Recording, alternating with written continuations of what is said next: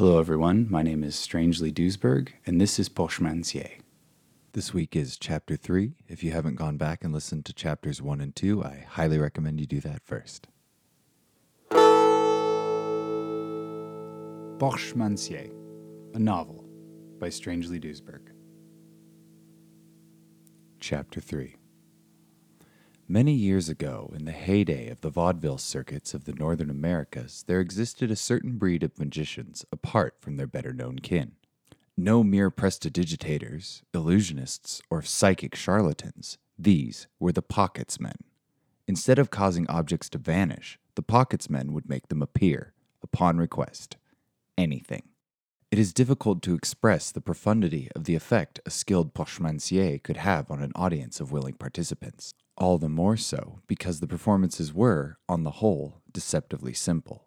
The act saw the audience requesting various small items, which the magician would then produce, as if by magic, sometimes with various palmed flourishes, sometimes not. A typical performance would begin with a simple item, such as a pocket handkerchief or tobacco pouch, but quickly escalate to absurd specificity. The best pocketsmen could produce hundreds, if not thousands, of different objects, which had been secreted about their person in various pouches, sleeves, and yes, pockets. And they could do this on cue, as if by magic. We have all experienced the joy of asking a nearby person if they could spare a dollar, a light, a pen. Now picture such usefulness increased exponentially. Eleanor was one such as this, among the last of her kind to walk the world. When one has such a talent and a demeanor of convivial relations with the folk around oneself, it often leads to many chance encounters. Take, for instance, Eleanor's day up to the point of encountering Martin. Living in a city in the early misty hours of an October morning, it pulls into the station and half a dozen tired, sleepy people get off. One of these is Eleanor. Small suitcase in hand, she walks out of the bus station and finds herself on the early morning sidewalk. Tilting her head back, she inhales deeply of the air of this new place. So many possibilities and ideas, the sense of a thousand lives. It also smells like rain, and there is a peculiar sharpness in the wind that Eleanor is unfamiliar with, though something in her chest tells her it means a storm. As she's deciding what to do next, someone approaches. Eleanor's head stays tilted up toward the gray sky, but her hand goes slowly into her pocket and comes out holding a small, oblong silver box. The stranger draws up alongside. Do you have a light, miss? My matches are all wet. Quick as lightning, Eleanor has snapped her fingers, sending the lid flying off the box and striking the flint within. The antique lighter bursts into flame, and the stranger lights a cigarette, face glowing as much with appreciation as the flame she holds. The lighter disappears into a pocket almost before the first pull is taken. Thanks. The stranger turns to go, but Eleanor's hand whips out and catches around their wrist. She turns a warm smile to the smoker. I'm sorry, a, a moment of your time? The stranger nods, somewhat off balance. I'm looking for a place to sit and be, perhaps a cafe. Just somewhere I can drink a coffee and read a book and not have to walk about. The stranger nods again, smiling this time. This is a request easily satisfied, and a fair trade for the gift of fire. A location, not far, is described, and in less than a minute they have parted, and Eleanor is off and away, seeking the shattered anchor. Fire, traded for knowledge. Shadow markets. Eleanor turns several corners, the directions well memorized and repeating like a litany in her head. Left on Tudor, right on Grand, left on Market, two blocks, and then it's on the corner of Railroad. Left on Tudor, right. As she moves down the street, a woman draws up alongside her. Hello, don't mean to trouble you, it's just that I'm in a bit of a pickle. See, I've forgotten to charge my phone and I've got a meeting someplace around here, but I can't quite remember the address. Have you got a robot phone I could use to look it up? Eleanor chuckles. Robot phone? That's charming. But I'm sorry, I don't own a mobile. I doubt I can help you. I'm not from here. What were you looking for? It's called the Shattered Ankle or something like that. Do you mean the Shattered Anchor? The woman nods. Eleanor takes the woman's hand and starts walking, the surprised woman hurrying to keep pace alongside. With an elaborate gesture, Eleanor proclaims, You're in luck. That's where I'm headed. It's just up here. The woman is so thankful that she insists on buying Eleanor coffee, and, upon finding she's just arrived off a night bus, a sandwich. They speak of nothing in particular for a few minutes, comfortable strangers. When her meeting arrives, the woman scribbles her number on a piece of paper, which instantly disappears somewhere in Eleanor's coat. Give me a call if you need anything, anything at all. You're so lovely. I can't believe I met someone so nice. If you need a place to stay, just let me know. Eleanor thanks the woman and retires to a back table. Close to hand, as if poised, her coat hangs upon a peg, which bends perceptibly under the weight. From an inside pocket, Eleanor withdraws a battered copy of Cannery Row and opens to her marked page, which is near the end. The book, coffee, and sandwich are soon finished. Eleanor buys another coffee and nurses this one pondering the street outside, now full of swirling wind and lashing rain. A man approaches the table and leans down, awkward. Hello, uh, I'm so sorry to bother you. It's my daughter. You, you see, she's just had. A tampon appears in Eleanor's hand before the man can even finish his request. He blushes and thanks her as though she has just released him from a decades long sojourn in a lightless cave. He is almost bowing as he heads back toward the toilets at the rear of the cafe. Eleanor never even looks up, eyes still fixed upon the rain, watching the little rivulets of water collecting and running down the street.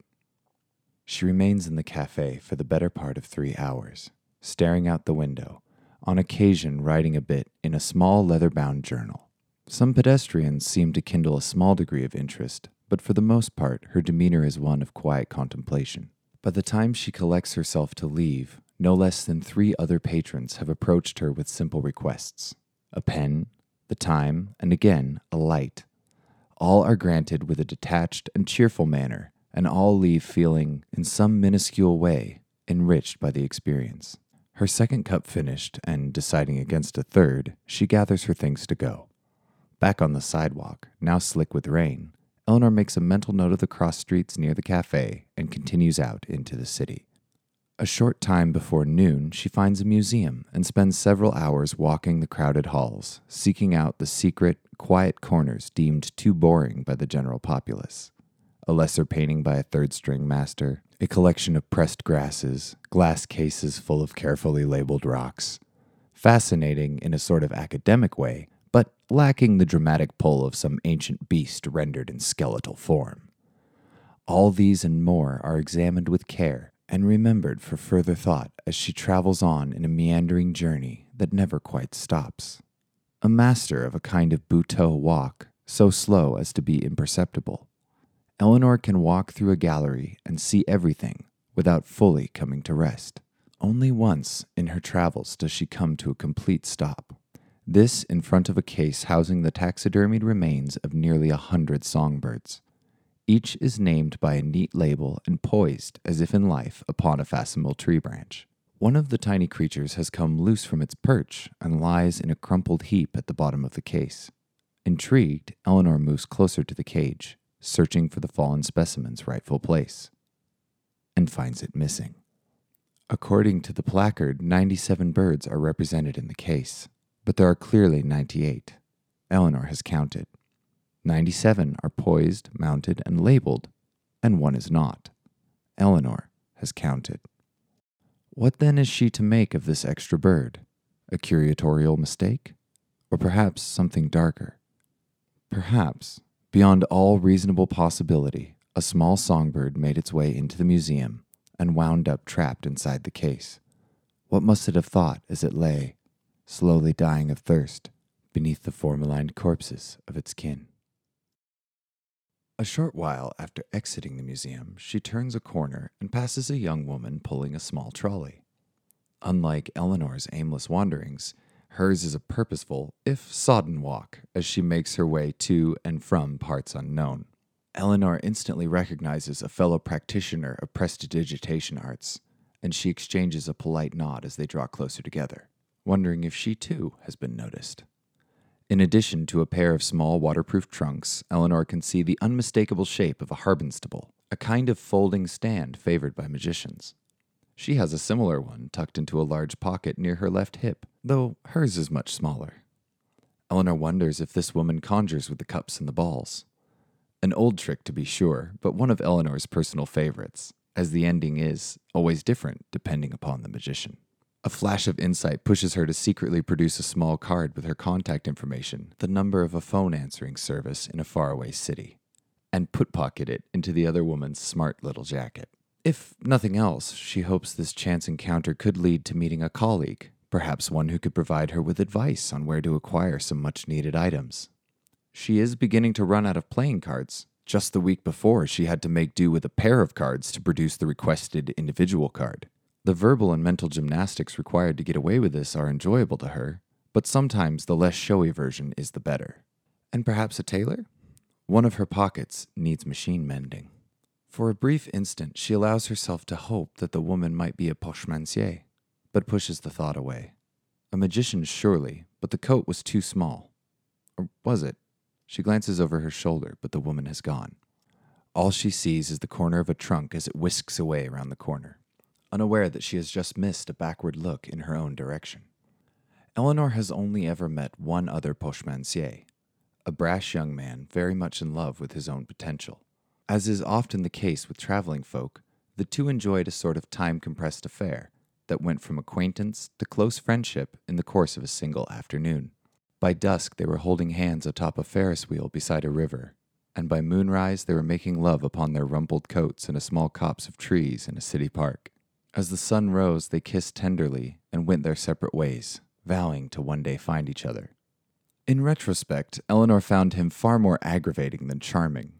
His opinions on the practice and purpose of magic struck her as just plain wrong. He pontificated at one point that men, capable of cold logic and detachment, would always make better pockets men than any woman. This might have angered her, but she was already halfway into a pilfered bottle of wine on an empty stomach, and perhaps a bit giddy with the company of a kindred soul. Instead, Eleanor found herself responding with a flirtatious, Well, I will always have at least one pocket you'll never have. The horrendous pun caused her to turn bright red and fall over giggling as soon as she said it, and then they were kissing. Later, she would reflect that the statement, though meant to be coquettish, was actually quite true and probably a failing that will haunt him for the rest of his career. For Eleanor's stuff that folds, one's gender has nothing to do with it. Far more important in her profession is temperament, the adoption of a single minded commitment. It is lonely, annoying, and at times heartbreaking. Standing close to a newly met couple, idly listening to their awkward attempts to impress one another, and then being asked if she has a pen and paper so they can exchange phone numbers comes to mind. But this is the life she has chosen, and for the most part, she is happy with it. Need I tell you that in the time between leaving the shattered anchor and passing the prestidigitatrix on the street, Eleanor is accosted by no less than seven people asking to borrow or use small items? I hardly think it's necessary.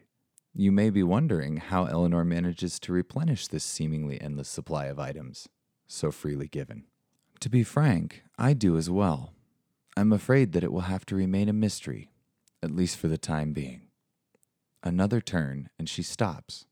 A small trickle of water has begun to worm its way down the back of her collar and between her shoulder blades, and her shoes squelch with every step. A dead eyed dog walker passes her on the opposite side of the street, accompanied by three bedraggled dogs making their way through the horrendous weather. And so it is that she finds herself standing outside of a particular bookshop, hesitating only the briefest of moments before entering. Hello, everybody. Thank you so much for listening to Chapter 3 of Pochemancier. If you'd like to learn more about me and the kinds of performance art and music that I play, you can head over to www.strangelyandfriends.com or to go directly to the podcast, you can just type in pochemancier.com. You can also follow me on Instagram and Twitter at I am strangely. And I think if you go to facebook.com slash strangely, I think that's it. Facebook.com slash strangely will get you right to me on Facebook. I am a touring musician and performance artist, so if you'd like to have me show up in your town and play some accordion and do some of my circus tricks and maybe read a bit to you from one of my writing projects, uh, get in touch. I'd always love to hear from you about this story or whatever you want to talk to me about. Really, I uh, I like to view art as sort of a dialogue between myself and the people who are experiencing it. That's one of the reasons that I decided to just release my novel as a free audiobook podcast and not put it up just as a book to read because for me, performing the things I create is almost as important and fun as uh, sharing them. So I'm kind of excited to hear what you all are thinking of this. Sorry about last week not appearing correctly. I'm still learning how to format podcasts and upload them and so on. So hopefully from here on out, everything should be up every Tuesday like clockwork. Anyway, I hope you all have a great week, and I'll see you all next time for Chapter 4 of Curio Shops and Curio Files.